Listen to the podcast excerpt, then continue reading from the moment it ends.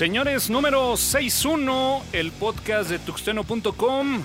Sean ustedes pues bienvenidos a esta mesa geek en este juevesito, en donde bueno pues estamos cerrando este mes de mayo y bueno pues habrá que decirlo, ¿no? Ha sido un mes constante de podcast, de contenido geek y no hemos parado, así que saludo a mi derecha el día de hoy a mi buen amigo Hugo. Hugo, ¿cómo estás? Buenas noches, Toño. Pues afortunadamente muy cansado.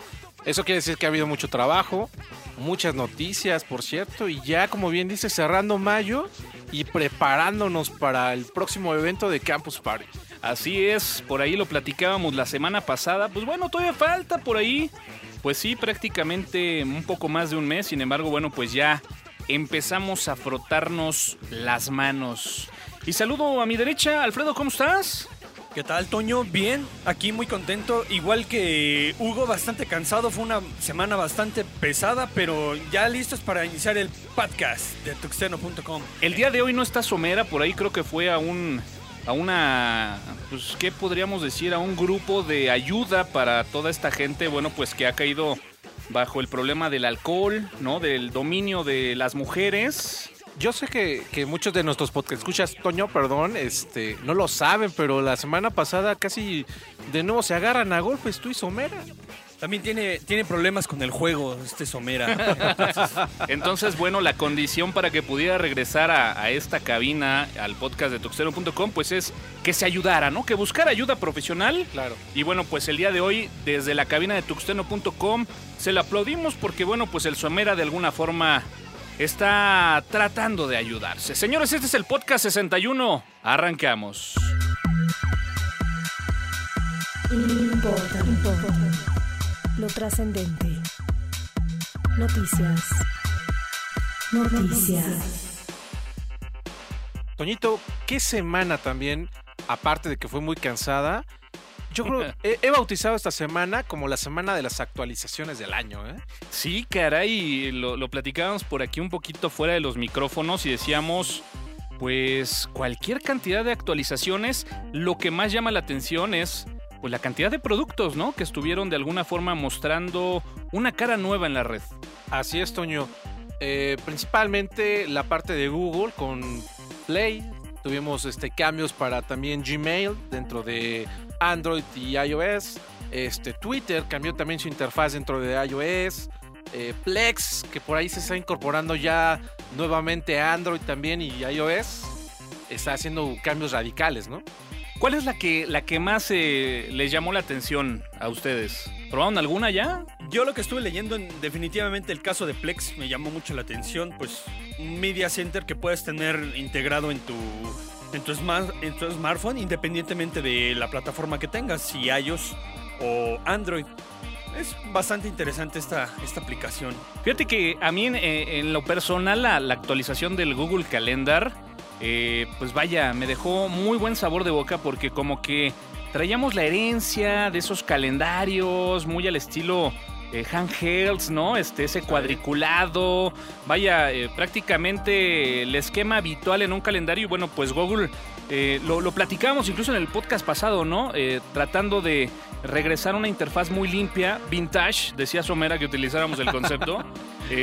Donde, bueno, pues muy colorido.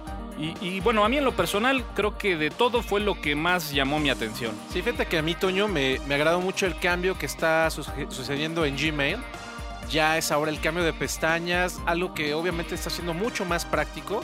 Eh, yo ya, a mí ya me migraron de interfaz, la verdad es que está genial, está muy práctico y ya dejamos a un lado el correo tradicional para cambiar de nuevo y regresar a, a nuestro formato de, de, navegador clásico, ¿no? Y sobre todo que puedas interactuar mejor con los correos, ¿no? Simplemente que puedas eh, seleccionar un correo y enviarlo a otra pestaña y automáticamente ya, ya, se cambie. Eso está genial. Uh -huh.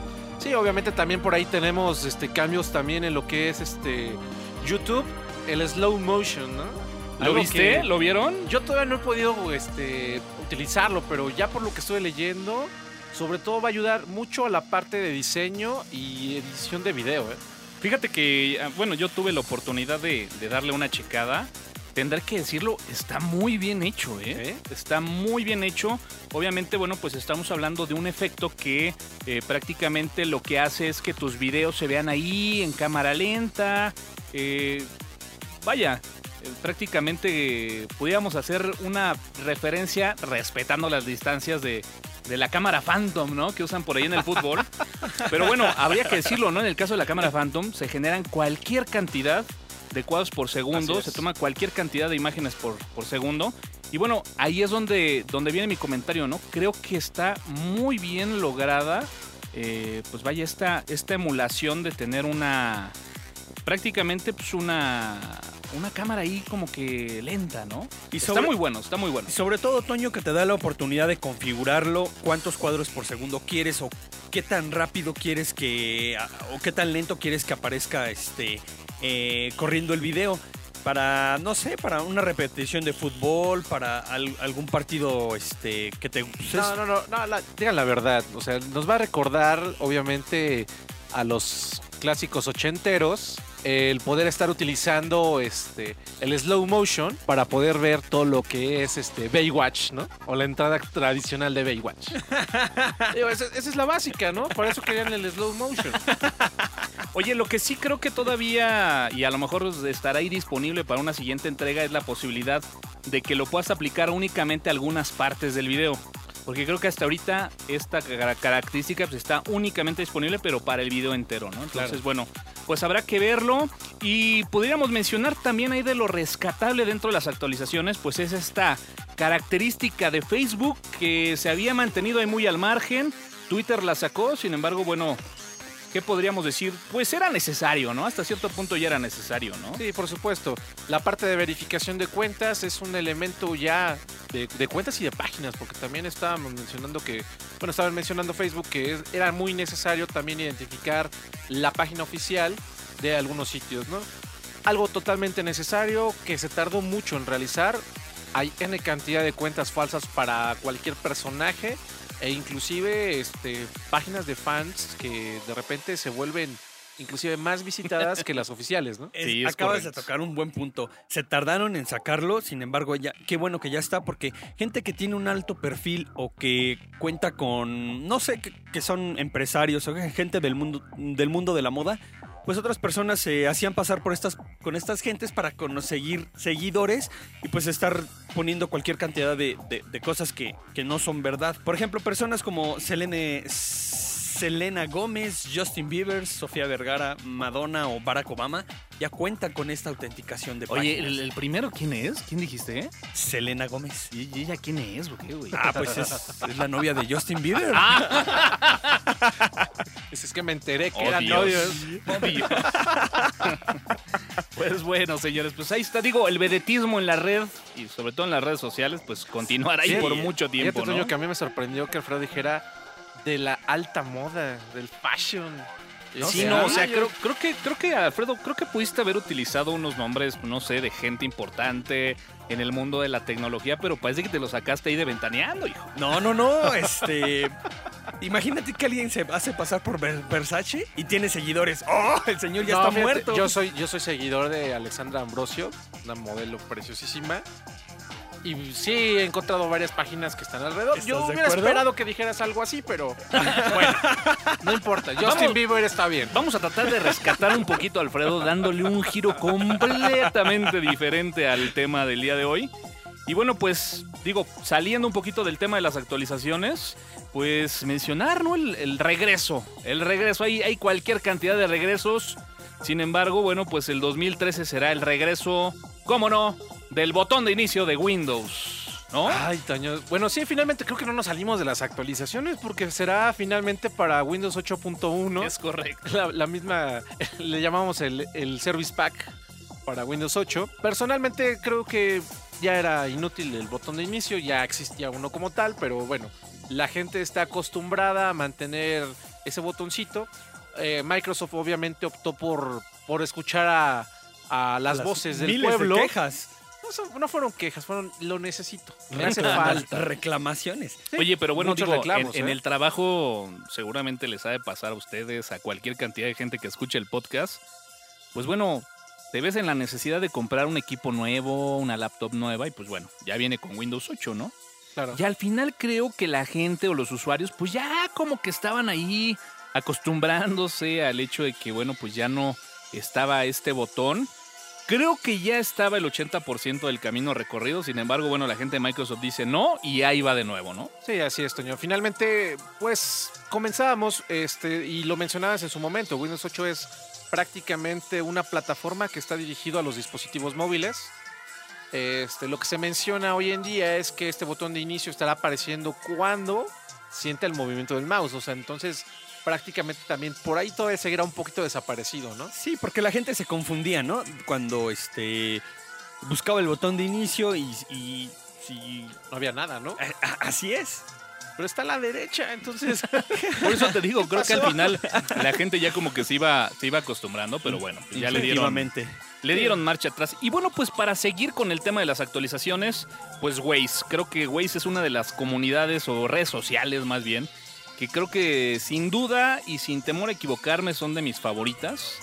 Y bueno, pues curiosamente también eh, tendríamos que platicar acerca de Waze, de una actualización en donde, bueno, pues a través de esta actualización ya logra pues la integración con una de las eh, redes sociales pues más importantes, hablando específicamente de Facebook, ¿no? Fíjate, Toño, que por ahí también estuvo muy sonado la, la, la ya no compra, porque en su momento Facebook iba a adquirir Waze por creo que mil millones de dólares y que al final ya no quiso hacerlo. Pues podría ser así como que un pre, ¿no? A ver qué tal funciona. Seguramente por ahí el precio era bastante alto y a lo mejor al día de hoy la gente de Facebook dice, bueno, pues va, vamos a probarlo y yo estoy realmente seguro de que va a ser algo interesante, digno de probarse, ¿eh? Sí, no, por supuesto. Finalmente Waze, este, para los escuches que no han llegado a utilizarlo, que creo que son pocos, es una de las redes sociales que nos permite conocer el tráfico en tiempo real a través, obviamente, de los mismos usuarios de Waze, ¿no? Fíjate, yo esta red social la empecé a usar prácticamente hace dos años, más o menos, un poco más, un poco menos. Y bueno, como que el sentido de Waze era todavía esa invitación al usuario final a de alguna forma utilizar el, el- el software o la aplicación en tu dispositivo móvil para que, bueno, pues a través de tu GPS y de tu enlace de datos, siguieras pues ayudando, ¿no? Al trazado de los mapas, era una red social que iba empezando, pero caray, es verdaderamente impresionante cómo ha avanzado en estos dos años, ¿no? O sea, prácticamente ya podemos hablar de una gran colección de mapas, mapas completos, mapas actualizados, en donde esta parte social ya se empieza a dar y el objetivo, pues de repente, como lo decías, ¿no? El reportar un accidente, el reportar alguna situación de tráfico, al día de hoy ya es real y ya se tiene incluso en México, en estados de México, vaya, muy funcional, ¿no? Sí, por supuesto. Inclusive fue muy promocionada por, por Televisa, inclusive. Estuvieron tomándola mucho en sus noticiarios precisamente para darle ese seguimiento al tráfico que la verdad también provocó que esta red social creciera mucho. Fíjate, yo creo que caemos un poquito a lo mismo que platicábamos la semana pasada de los mensajeros, ¿no? Cuando una buena idea va acompañado de un gran volumen de gente que lo utiliza, se puede construir realmente algo interesante. Esta nueva funcionalidad ya está a partir de la actualización 3.7 para iOS y Android. Y pues la verdad es muy cómodo, ¿no? Cuando te llega una, una invitación a, través del Facebook, notificas que vas a ir hacia ese lugar y no tienes ni la más remota idea de cómo ir, pues simplemente usas la funcionalidad de Waze y ya te lleva a donde requieres ir. Y sí, como bien dice Alfredo, ¿no? Ya competir contra una aplicación tan tradicional como se ha vuelto Google Maps, ¿no? Sí, por eso Sí. reitero, ¿no? La integración con Facebook creo que puede ser algo, pues vaya, bastante digno de probarse. Pero bueno, dándole un poquito de giro a las actualizaciones, pues podríamos hablar de qué será una desactualización. Una pérdida, un- Toño, una gran pérdida. Una gran pérdida, estoy completamente de acuerdo contigo, una gran pérdida. Sí, finalmente hay Google, finalmente esta, esta pantalla personalizada que teníamos de manera diaria, donde ya integrado con nuestros navegadores y nuestra cuenta de Gmail, pudiéramos este, estar observando o comenzar a utilizar la parte de Google. Eh, desaparece. Esa Fíjate que-. Híjole, qué Fíjate- feo, ¿eh? Fíjate que tendría que decir que incluso por ahí había eh, una app. Recuerdo muy bien que cuando arrancó el, el proyecto de iGoogle, eh, fuimos precisamente contactados por gente de Google para de alguna forma pedir la autorización de nuestro feed en cuanto a las noticias de Tuxteno. Y bueno, la, la- la parte del sitio de Tuxteno, orgullosamente tendríamos que decir que fue uno de los primeros que fue agregado por default por la gente de Google para tener las, noticias más recientes de lo que, bueno, pues íbamos incluyendo nosotros por ahí en el sitio. Lo hemos mencionado también en tiempo pasado que, bueno, pues Google trató de darle mucha pues, publicidad a este servicio. Hablábamos de artistas, ¿no? Que fueron invitados a probar esta aplicación en donde incluso eh, se mostraban snapshots eh, de cómo tenía cada quien configurado. Digo, ¿tú, tú qué tenías, mi Hugo, Yo tenía- configurado ahí, por ejemplo? mi personalización era con dragones, blanco y negro, mis noticias. ¿Por qué mi este, algunos- Dragón? ¿Quién sabe por qué? Pero finalmente esa era la ventaja que podías tener. De hecho, se crearon cientos y cientos de temas. Yo recuerdo que inclusive la primera vez que utilicé iGoogle era impresionante porque no me decidía qué utilizar. Y aparte, pues finalmente la, aparición de los doodles ya en, este, fechas posteriores, pues todavía le daba un poquito más de toque a lo que era este iGoogle como tal. Fueron víctimas de la limpieza primavera. les tocó, les tocó, digo. Es como otras otros productos de Google, ¿no? Como el Google Talk o el Chat Chatback que simplemente no terminaron de cuajar. El Pues, Waze de, de Google. Fíjate que eh, cuando yo vi esta noticia, digo, no sé si les pasó a ustedes, estoy casi seguro que sí, pero entré obviamente a mi iGoogle. Sí, claro. Lo probé y dije, caray, se veía, pues se veía bastante bonito.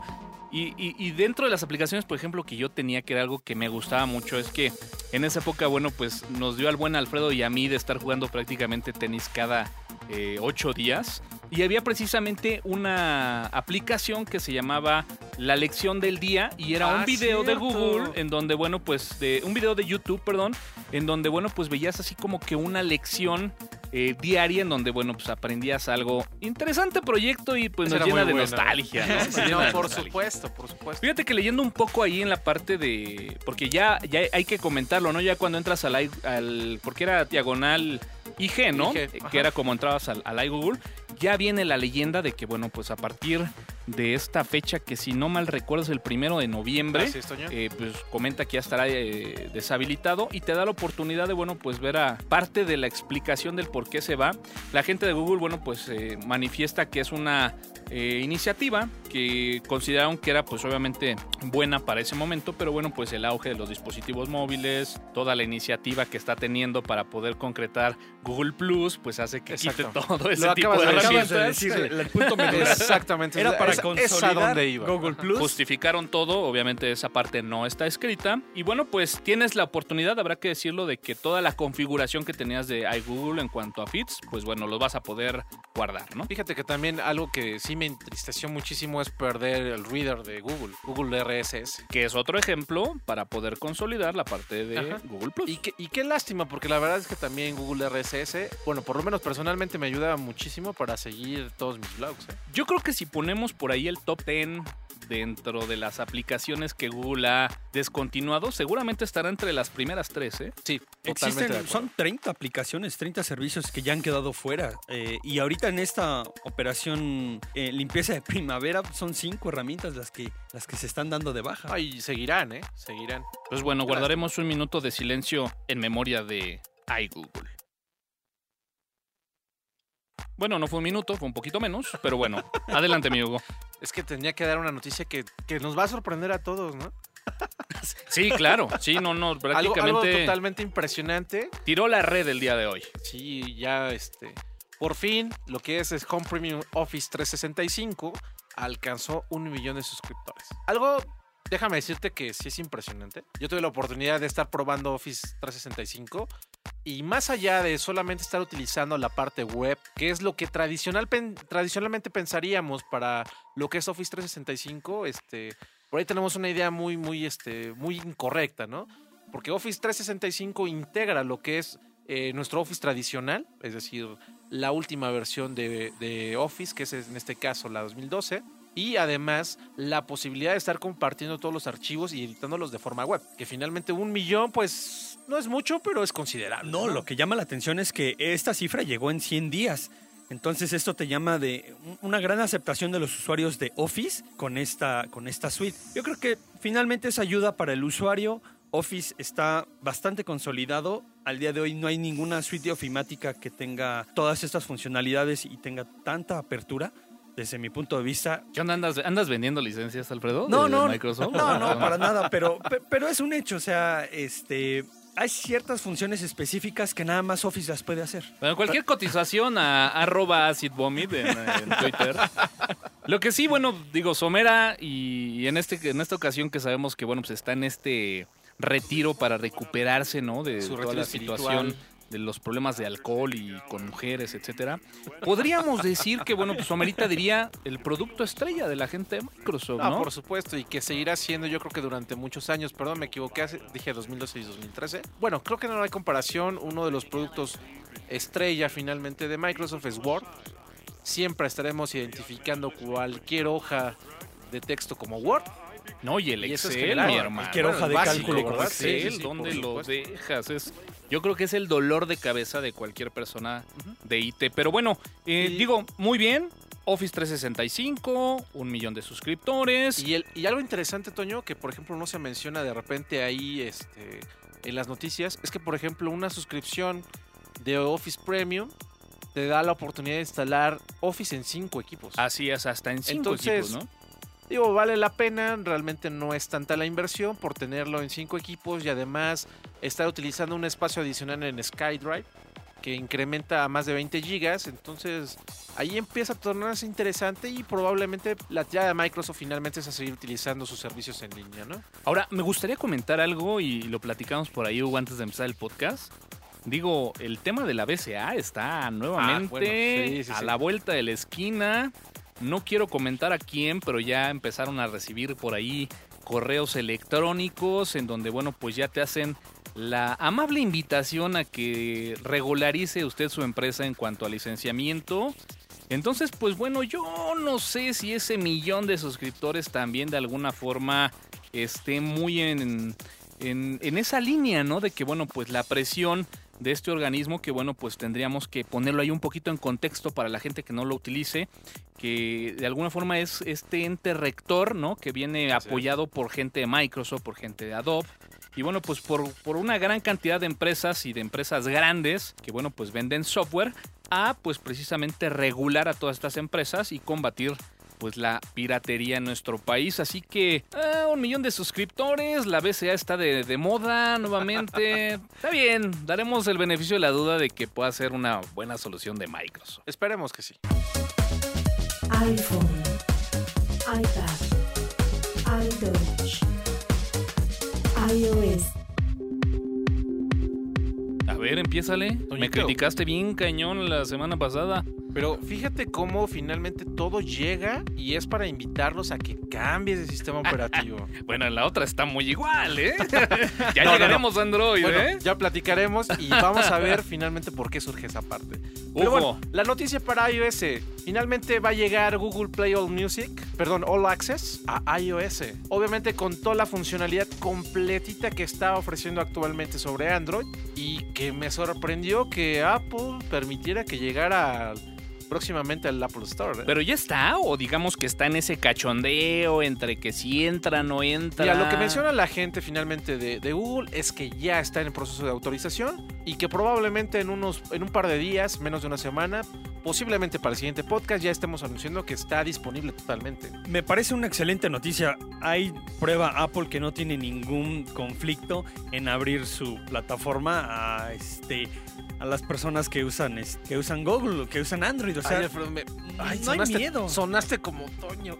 no, no, no, no, No, hay miedo, no hay miedo no, ahí. No, lo peor de todo es que sonó demasiado optimista. O sea, yo podría decir que la gente de Apple está aterrada de perder el mercado que tiene y que, bueno, pues sin duda alguna, una forma de poder eh, mostrar esa, ¿qué podríamos decir? Esa gran diversidad dentro de su mismo producto, pues es aceptar esta solución de Google. ¿no? Claro, al- al enemigo hay que tenerlo cerca. Sí, estoy de acuerdo. Claro. Definitivamente. De acuerdo. Bueno, finalmente la funcionalidad completa igual va a ser un sistema de paga de manera mensual eh, para tener obviamente toda esta, esta apertura del All Access. Eh, algo, algo interesante es que finalmente va a permitir descargar las canciones, guardarlas en línea, eliminar, compartirlas. No sé a qué nivel llegue en iOS. Finalmente sabemos que es una plataforma totalmente distinta a Android. Yo no creo que llegue la parte de guardar la música de manera local, porque finalmente estaríamos hablando de dispositivos como iPad o iPhone, ¿no? Pero bueno, está ahí esa posibilidad, no sabemos hasta dónde llegue esa, esa aplicación. Y ya Toño la estará probando y nos avisará. ¿no? Oye, pero mira, supongamos que de repente tienes un iPhone o tienes un iPad, vamos a ponerlo así, ¿no? Ah, sí. tienes un iPad y tienes un teléfono Android. Sí. El hecho de que de repente digas, bueno, pues quiero comprar contenido para posteriormente, no sé, comprar contenido en mi teléfono para poder después verlo en la iPad, aunque esté en la nube, Claro. pues vaya, está excelente, ¿no? No, por supuesto. Finalmente yo, yo era, por ejemplo, de ese sector, ¿no, Toño? Finalmente tenía mi teléfono que es Android, mi, este, desafortunadamente, mi iPad. Sí, ha sufrido. Porque viste mi cara, porque No, viste mi cara. Pero eso sonó a una vil y barata justificación. No, no, no. Yo, yo eh, inclusive lo dije en su momento. Yo era de las personas que decía, jamás voy a tener un iPad. Y terminó callándome la boca. Y lo Sí, mencioné en muchas Es que, ocasiones. co- como bien dice podcast. Toño, el iPad es la rubia con vestido rojo y, y que es este es irresistible, ¿no? Y la mía no tenía cámara. bueno, ni modo. Pues bueno, habrá que esperar, como dices tú, mi buen Hugo, a que se concrete finalmente esta noticia para que seguramente en el siguiente podcast estaremos hablando de que esto, pues bueno, ya es una, una completa realidad, ¿no? Así es, Toño. Y bueno, esta noticia, pues es obviamente de, de hacer notarse. Y que también va eh, un poquito de la mano con la siguiente, ¿no? Primero, este, Apple anuncia ya por fin la venta de los 100 millones de iPod Touch, ¿no? Las Una 100, cosa- 100 millones 100 millones. de iPod Touch. Desde creo es, 2007, este, ¿no? 2007, así es. ¿Cómo, cómo, ¿Cómo olvidar aquella entrega del iPhone? Digo, Hugo, yo sé que, que tu corazón Ay, está siempre en conflicto con ese tema, pero digo, No, no, no. cuando apareció el iPhone, apareció el iPhone y el mundo cambió, ¿no? No, por supuesto, eso no, no lo he puesto en duda. Inclusive yo también tuve en su momento un iPod Touch de segunda generación que ya tenía su bocina integrada. Muy bonito, me encantaba, la verdad. Digo, Y, y a eso voy, ¿no? O sea, en el momento en el que sale el iPhone, una de las primeras entregas que esperábamos más de tres, pues era precisamente un iPod Touch que tuviera prácticamente las mismas características de esa entrega del iPhone, ¿no? Y esa es. fue la primera entrega. ¿no? sí, ya la segunda generación, muy bonito, muy práctico. Digo, yo, yo desafortunadamente me lo robaron, pero, pero la verdad es que yo sí lo disfruté mucho todo el tiempo que lo tuve. Muy bueno, porque finalmente era lo que estábamos esperando en su momento. Saltamos de las diferentes generaciones de los iPods a ya tener una pantalla táctil que pudiera combinar inclusive la parte de aplicaciones y de juegos. Que bueno, este podcast es powered by un iPod Touch primera generación. Ah, Todavía está, ¿eh? Chambeando. Aunque no lo crean. Y no da, no da pena decirlo, ahí anda y, y está bastante bien. No, Alfredo, vienes hoy sí totalmente toño, ¿eh? Y aquí no marcamos línea en el podcast, no, no, ¿eh? Aquí no marcamos, aquí no marcamos línea. Y bueno, pues dentro de la parte de iOS, pues podríamos mencionar también, pues esta nueva entrega, ¿no? Eh, que bueno, pues, se, se comentaba mucho en la red. Eh, una entrega desangelada, como ha sido la, la constante en las últimas entregas, en un jueves común y corriente, donde bueno, pues se presenta eh, iPod nuevo, donde tenemos, pues sí, la entrega de un display ya retina, ¿no? Donde tenemos eh, pues un dispositivo un poco más ligero, se quita una de las cámaras y bueno, pues se entrega una más de las versiones del iPod Touch. Así es, Toño. Un- una versión de iPod que no se ha querido mencionar y que yo creo que por eso no se le hizo gran bulla, que va dirigida a un mercado todavía mucho de, de gama mucho más baja, obviamente con la eliminación de esta cámara EyeSight. Yo no, yo no entiendo por qué se mantiene la parte de retina. Eh, finalmente, la verdad, la mayoría yo creo que de los usuarios de un iPod Touch, lo, realmente lo que les interesa es la música, ¿no? Pero bueno, ahí, ahí se mantiene esta parte de retina. Sí se disminuye muchísimo el precio, por lo que estaba ahí este, leyendo las noticias. Son casi 100 dólares menos. Una cifra pues, bastante considerable en comparación de, lo, de los iPods que se mantienen actualmente. ¿no? Bueno, también se le, se le disminuye la capacidad de almacenamiento a 16 Ah, bueno, sí, 16 gigabytes. gigas. Sí, eh, Bueno, que 16 gigas, la verdad, sí es una muy cantidad buenos, considerable, sí, ¿no? eh, muy buenos, muy buenos. Yo creo que aquí eh, eh, Apple trata de, como bien dices Hugo, de entrar a otros mercados, ¿no? De- ya cada vez los dispositivos tienden a ser más baratos y hay mucha competencia en cuanto a los dispositivos de reproductores de, de música. Ahora yo estuve pensando y decía, bueno, ¿y por qué al día de hoy todavía existe el iPod y no ha desaparecido, siendo que pues ya cualquier smartphone pues, tiene la posibilidad de, de de repente, pues bueno, está reproduciendo música, ¿no? Mira, yo te podría decir, Toño, que, por ejemplo, yo, mi, mi teléfono no tiene nada de música. Yo estoy igual, ¿eh? El mío tampoco. la verdad es que toda mi música ¿No? está sobre. ah, inclusive también te lo mostré antes de comenzar, ¿no? Un pequeño iPod todavía mini de primera generación que me ha servido y nada más son 8 gigas, ¿no? Bueno, miento, sí traigo música, pero no como en aquella época donde tenía un iPod Touch y bueno, pues lo llenaba a tope, ¿no? Porque o sea, finalmente para eso era, ¿no? para eso la era. música. Sin embargo, creo que al día de hoy, pues de repente, algunos papás que quieren darle un regalo a alguno de sus hijos sin que sea necesariamente un teléfono celular, pues un iPod sigue siendo una buena opción, ¿no? Claro. Alternativa, alternativa. Droid. Android.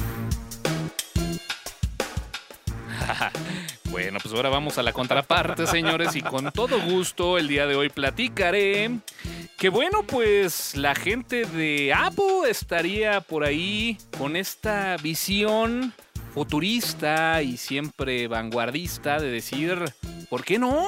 Vamos a hacer aplicaciones para la Google Play, ¿no? Nada más no suelto la carcajada. Es el revire. No puedo creer. No, no, Mi no. hermano, dicen que la, la venganza es dulce, pero más cuando Dios nos la concede. Y mira, en el mismo podcast, a una sola sección, ¿no? No, Toño, no, no, no. Fíjate que, que yo creo que va mal orientada la noticia, ¿eh? Finalmente, si recordamos y regresamos a tiempos antiguos durante la creación de Apple, Ahí estaba Steve Jobs. ahí estaba Steve Jobs. Y es otra filosofía. No, no, no, totalmente. Sin embargo, recordemos que iOS está basado en un sistema operativo abierto conocido como Linux. Y yo creo que quieren regresar a las raíces, finalmente porque obviamente se nota que están perdiendo mercado. ¿Y dónde está el mercado más fuerte? En Android. Pues mira, yo no sé por qué he caído en este juego y me he puesto a defender a capa y espada a la gente de Apple. No lo sé, no sé en qué momento pasó eso. Sin embargo, bueno, suena un poco lo que dices.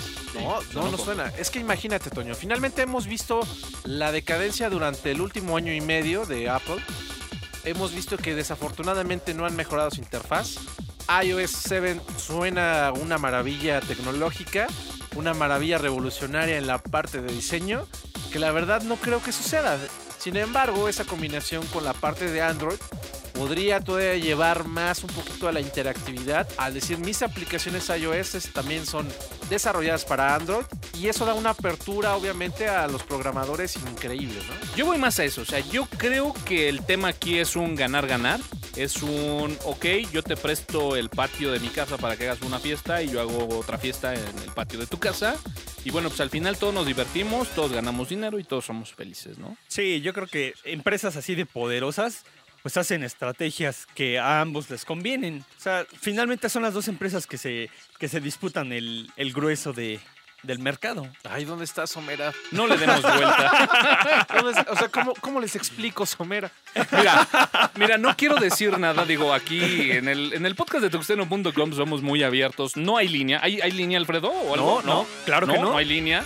Sin embargo, reitero, no sé en qué momento adopté el papel de defender a capa y espada a la gente de la manzana. Sin embargo, bueno, pues este, pues vaya, se nivela un poquito la balanza cuando está Alfredo, ¿no? Ay, bueno, eso de- se, se nivela, bueno, no, bueno, no sé. Señores, aparecen los rumores de este el nuevo Samsung Galaxy S4 Mini, ¿no? No, no, ya dejó de ser rumor, Toño. Ya apareció el video formal, bonito. El clásico Samsung Galaxy S Mini, que toda chica ansía nada más, ¿no? no, la verdad es que es un teléfono mucho más pequeño. eh, Para manos pequeñas, Para yo no lo pondría para de- damas, para manos pequeñas, ¿no? que regularmente son las femeninas. Que bueno, platicábamos hace ocho días, la parte del Galaxy Note 2 eh, vaya, ha sido adoptado por, por muchas, muchas damas que bueno, pues también eh, hay que tener habilidad para soportar algo grande, ¿no? Pero muy grande. ¿eh? Bueno, pues ese es el caso del Galaxy Note 2. Eh, vaya, señores, este es el podcast número 61 de tuxteno.com. Contenido geek y vino, Toño. y desafortunadamente vino. You gotta keep them separated. separated.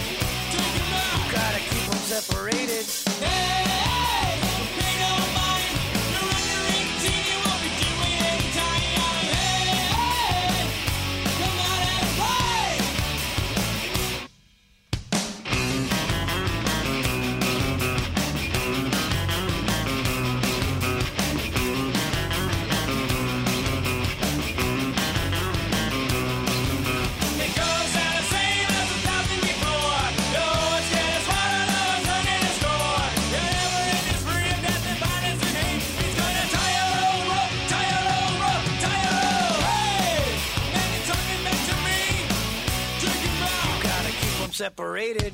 Hey, man, you're disrespecting me. Take out. Gotta keep them separated. Hey, hey. You're under 18, you won't be doing any. Hey, hey, come out and play. Community, community, software libre, GPL, GPL, en Linux, Linux. Bueno, pues ya estamos de regreso en esto que es el podcast de tuxteno.com. En donde, bueno, pues eh, en la parte de Linux, caray, esta sí me encantó y dije, esta es toda para el podcast.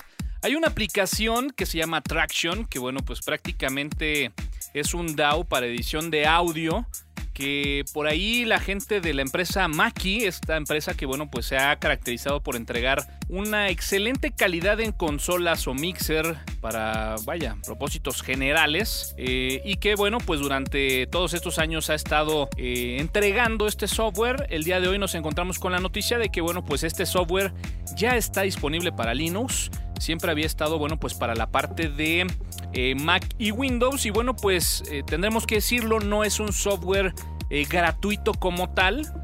Sin embargo, bueno, pues el hecho de tener un DAO para edición de audio de este tamaño por un precio en la versión más completa de 60 dólares dentro de un entorno Linux, pues caray, era digno de llamar la atención y de comentarlo aquí en el podcast. Me ofende, Toño, me ofende. ¿Cómo 60 dólares? ¿Realmente sí vale la pena? Eh, mira, te voy a ser sincero, ¿eh?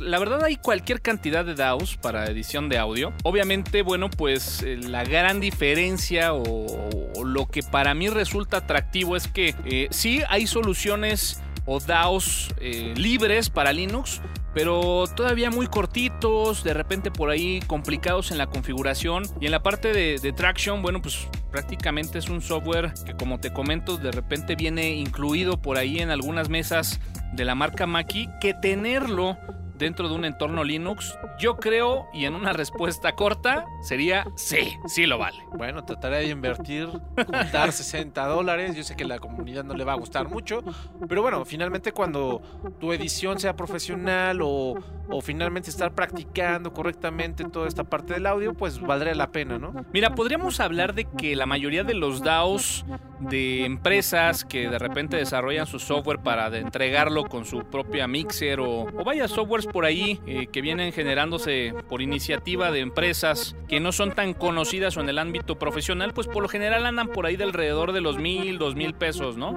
Estamos hablando de una eh, solución de 60 dólares contra pues, una solución de Pro Tools que, bueno, su versión más básica anda entre los 9 mil y los 11 mil pesos, ¿no? Bueno, no, obviamente ya. No hay ya comparación. Sí, sí, sí.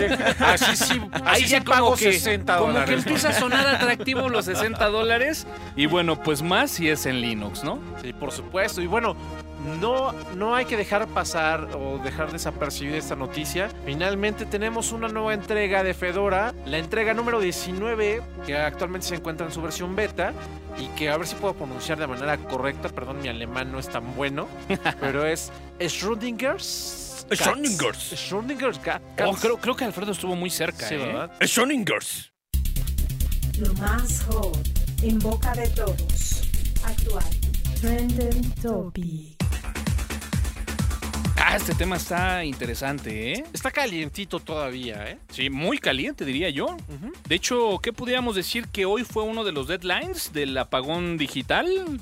Sí, prácticamente era muy natural que en México en algún momento llegáramos a ese llamado apagón, este, apagón analógico, entráramos ya en la era totalmente digital y que obviamente se va a estar dando de manera paulatina en todo el país, ¿no? Pero justo y necesario, Hugo. No, por supuesto, Toño. Finalmente, el cambiar una señal totalmente analógica, transmisión tradicional a través de una onda o un cable tradicional en la cual obviamente la calidad tanto de la, de la parte de, eh, visual como de audio es de una calidad pues no podemos decir que pobre, pero muy baja en comparación a su rival que es totalmente digital, programaciones en HD, sonido en prácticamente cinco canales y que es obviamente una cuestión en la cual tenemos que estar avanzando porque es necesario. Que tendríamos aquí que decir que México se convierte pues en uno de los primeros países de. Latinoamérica. Ya saben que aquí en México pues es la política, es el salir en la fotografía. Es un proceso que como bien comentas tomará todavía por ahí de inicios del 2015 de forma paulatina. Esta fue digamos que la primera fase, incluso yo me atrevería a decir que la prueba piloto, Sí. porque básicamente afectó únicamente a Tijuana y de aquí pues prácticamente nos vamos hasta noviembre de este año en donde prácticamente pues bueno se estarán ya migrando lo que es la ciudad de Monterrey, por ahí toda la parte fronteriza y de ahí bueno pues prácticamente nos vamos hasta 2014 con toda la parte del Bajío. Ya entra lo que es la parte del DF y Estado de México para que bueno pues a principios del año 2015 pues esté prácticamente cubierto en su totalidad, ¿no? Esta primera parte es rasposa, es dolorosa, eh, considerando que somos un, un país de tercer mundo, pues obviamente no en toda vías la... de desarrollo, en vías de Alfredo, porque si no desarrollo. luego hay, que ponerlo que positivo, Somera. No, Alfredo. No, siendo honestos, no todas las personas eh, está en Tijuana o, o en cualquier otra parte de la República están listas al día de hoy para recibir este apagón analógico. Entonces, pues esto va a generar una serie de polémicas, reclamos, discusiones, porque pues sencillamente gente que no tenga un equipo digital no ya no va a poder este mm, ver esta esta señal. Ah, tocas un punto muy interesante, Alfredo. Finalmente es todos estamos listos para esa transición de manera tan pronta o tan inmediata que supongo que finalmente en Tijuana debió haber habido una campaña muy fuerte donde ya no vas a poder utilizar tu antenita de conejo porque ahora vas a tener que tener una instalación de cable totalmente diferente y una recepción inclusive con una con un equipo este especializado, ¿no? Por no Ese, decir ese es el de debiera de, ¿no? Ajá. Sin embargo, creo que el 80% de lo interesante de esta noticia el día de hoy, pues fue toda esa molestia que generó eh, en Tijuana debido a que se, menciona mucho que, bueno, pues no hubo esa difusión, que a pesar de que sí, como comenta bien eh, el buen Alfredo, hubo programas en donde te iban a entregar codificadores para que de alguna forma pudieras eh, no verte interrumpido en cuanto a lo que venías trabajando en cuanto a audio o video. Sin embargo, bueno, pues sí se habla el día de hoy que no hubo esa eh, difusión. Por eso yo me atrevería a decir que mucho de lo que pasó el día de hoy en Tijuana, pues fue un piloto, pues como todos los pilotos, ¿no? Para ver qué funcionó, qué falló y en el siguiente paso, bueno, pues tratar de minimizar cualquier error, ¿no? Yo ahí tengo dos preguntas al aire. ¿Por qué la ciudad de Tijuana? ¿Existe algún interés político embebido en esta decisión. Y no lo está leyendo, ¿eh? O sea, le salió así. Natural de- del corazón. Exacto. Fíjate, este, Alfredo, que, bueno, yo creo que una de las primeras este, ciudades te- tenía que ser Tijuana, finalmente por su cercanía a los Estados Unidos. Claro. Obviamente sabemos que en Estados Unidos pues, prácticamente ese apagón analógico ya se dio. Realmente toda la señal es una cuestión digital. Tenemos ya este, televisión prácticamente HD en, en todos los canales. Y creo que es finalmente algo muy natural porque finalmente la convivencia es tan cercana.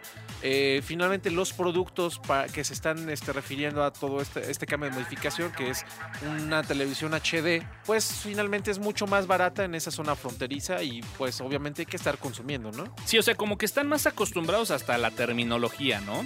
Claro. Eh, como bien lo comentas, bueno, la cercanía a Estados Unidos era un factor importante. Político no más. Seguramente debe tener también algún matiz. ¿Por De qué hecho, no? Sí, sí, no, ¿No? por supuesto. De hecho, ya han estado apareciendo las primeras noticias. Eh, se acercan las elecciones, obviamente, en Tijuana, las elecciones locales. Claro. Pero ahí fíjate que fue al revés. Este, finalmente se ha pedido a la, a la Secretaría de Comunicaciones y Transportes, Es correcto. ha pedido que... Formalmente a la Cofetel. a la COFETEL, que finalmente es el órgano que es obviamente independientemente de, es independiente de, de tu gobierno, el que se retrasara o que se regresara es- este apagón, ¿no? Es decir, desactívenlo, permítanos seguir con nuestra transmisión tradicional analógica. ¿Por qué? Porque finalmente hay sectores de la población que desafortunadamente no cuentan con los recursos suficientes para poder tener este cambio ya de manera inmediata, ¿no?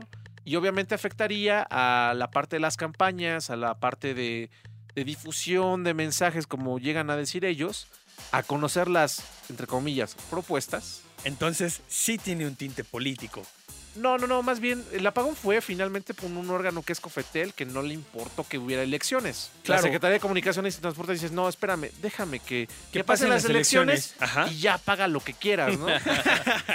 no, no, no es por ese lado. Finalmente es algo muy natural, transitorio, que se estuvo planeando y que desafortunadamente yo creo que el gobierno local no supo difundirlo de manera correcta, como ya mencionabas, Toñito, y que desafortunadamente pues va a sufrir todavía durante mucho tiempo esta zona, ¿no? Ahora, yo creo que a, a los que más les pega es, sin duda, las estaciones de radio, ¿no? Por supuesto. O sea, ahí estás hablando de que es un cambio que requiere inversión, que requiere tecnología, que requiere de personal capacitado que sepa manejar eh, prácticamente la infraestructura que estás cambiando. Pero bueno, también habría que decirlo, ¿no? Si hay algo realmente complicado al día de hoy y que es el negocio redondo eh, y que está en manos de prácticamente los magnates de la comunicación en México, son las estaciones de radio, ¿no? Entonces, yo creo que el aspecto económico no debería de ser factor. Sin embargo, bueno, pues sabemos la cultura del mexicano, siempre lo dejamos todo pues al último, ¿no? Claro. y así seguiremos, ¿no? Digo, tocaste un punto importante. Finalmente, ese apagón analógico nos va a pegar. Vamos a tener mucha desaparición de, de propuestas innovadoras, tal vez de programas que, que valía la pena escuchar, ¿no? Pero bueno, es algo que se tiene que dar. Finalmente es el avance tecnológico y que, pues yo creo que la mayoría estamos esperando. Sin categoría. No place. Off topic. Off topic. Y bueno, finalmente en este tema de Off Topic, una noticia que realmente va a sorprender a la mayoría de los fans de la música es el retorno del iTunes Festival, ahora en su versión 2013. Que yo te decía, bueno, ¿y qué demonios es eso, no? Exactamente, Toño. Entonces, ¿qué pasó? no, finalmente es una serie de conciertos que ofrece, obviamente, la empresa de Apple a través de iTunes. E invitan a varios artistas que se centra en la ciudad de Londres y la que nos permite de repente ver muy buenos conciertos, ¿eh? Eh, versiones unplugged de la mayoría de los artistas, cantan en vivo ante público y obviamente esta transmisión también se realiza a través de, a través de aplicaciones para este, el App Store, eh, donde pueden ustedes este, obtenerla de manera gratuita y estar observando los conciertos en tiempo real. Además que obviamente de las grabaciones. es lo que te iba a decir. Y si llegan a grabar estos conciertos, me imagino que se venden por iTunes, Sí, ¿no? sí, por supuesto. Finalmente, inclusive, y creo, si no mal recuerdo, el año pasado sí sacaron disco del iTunes Festival de, obviamente, canciones muy significativas de la mayoría de los artistas. Entonces, bueno, pues este, este iTunes Festival 2013 en septiembre. En septiembre, durante todo septiembre hay un Ok. artista de manera diaria. Y obviamente si ustedes utilizan esa cosa de, de Apple, iPad, este, iPhone, iPod. Esa cosa de Apple. Es que son. Oye, bueno, y perdón, si en una de esas cosas. Star Muse, ¿qué vas a hacer, eh? No, de hecho ya estuvo el año pasado y que. no, y de hecho es uno de los conciertos más este, emblemáticos del, del iTunes Festival, ¿eh? Del iTunes Festival del 2012. O sea, sí estuvo y sí tuve que verlo. Pero a través de la página, de- obviamente, de iTunes. 140 caracteres en la cuenta de Tuxteno en Twitter y todos los updates de estatus en la página de Tuxteno en Facebook. Más episodios en www.tuxteno.com con un sitio optimizado para iOS y Android. Agrega nuestro canal en iTunes para recibir notificaciones sobre nuevos episodios. Feedback a podcast.tuxteno.com. Sigue el streaming en vivo de la grabación de cada episodio a través de www.tuxteno.com todos los jueves a partir de las 20 horas hora del centro de México. Tuxteno.com soportando al software libre en México. No, bueno, qué fallón estuve el día de hoy en la consola, ¿eh? Lamentable el día de hoy. Pero bueno, Siempre señores. que tienes vino, Toño, pasa algo. Lo prometimos, Pasa. dijimos dos semanas, se cumplieron esta, este jueves. Puede ser, ¿eh? Creo que fue el factor el día de hoy que hizo que estuviera verdaderamente fallón en la consola. Muy cerca de los 60 minutos este podcast, el podcast número 61. Y bueno, pues aquí lo terminamos. Alfredo, ¿algo más? No, sería todo. Excelente semana. Un podcast bastante interesante. Vámonos a descansar. ¿No, tra- no traías ganas hoy, Alfredo? ¿O qué onda? No, sí, claro que sí. ¿Cómo no? Hay, hay que echarse un Red Bull antes de entrar aquí a la, la cabina, ¿eh? Me tomé un, un té verde. Un te- No, ahí estuvo la falla. Mi buen Hugo, vámonos. Toñito, muchísimas gracias. Arroba TuxDragon. Allí en Twitter. Oye, yo sí tengo que hacerlo público. ok. Quiero pedir una disculpa pública en nombre de Alfredo. Yo sé que ciertos comentarios no agradaron a cierto público y que probablemente ya no estén escuchando esta parte del podcast, pero créanme, una gran disculpa, ¿no? Ah, y también no mencionamos el equipo ganador del fútbol mexicano porque realmente no nos interesa. No tiene sentido. Sí, no, no tiene sentido. Bueno, a mí lo único que me restaría es, Somera, estamos contigo. Esperemos que dejes, que dejes ya la botella, hombre, ¿no? Esos vicios, Tomera. Suelta el frasco ya y bueno, pues ojalá pueda estar la próxima semana. Te extrañamos, Homera. Despedimos la transmisión de la gente de Radio Destroyer, de la gente de Servi Radio, que bueno, pues ya está más que amarrada la transmisión para la próxima Campus Party. Estaremos haciendo ahí un cross de podcast, programas de radio por internet, como lo quiera usted llamar. Yo soy Antonio Karam, AN Karam en Twitter, y nos escuchamos en la próxima.